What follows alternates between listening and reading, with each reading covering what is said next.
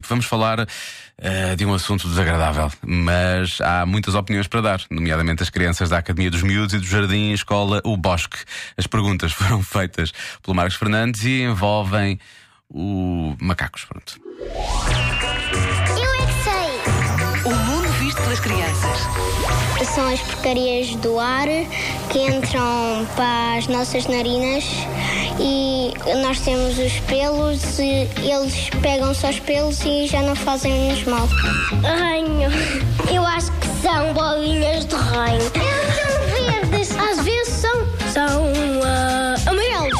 Só se fosse mini, mini, é que havia no nosso nariz para jogar futebol Então, com os nossos macaquinhos. Eles agarram-se aos pelos dentro do nariz. Mas o meu amigo Ricardo come. São macacos.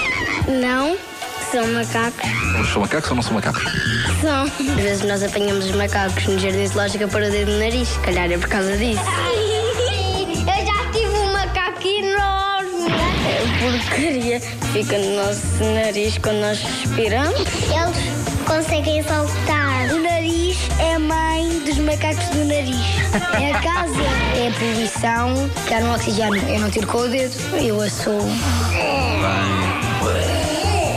Tem uma cauda invisível. Deus é que criou o macaco do nariz. Sim. Eles. Eles é que sabem.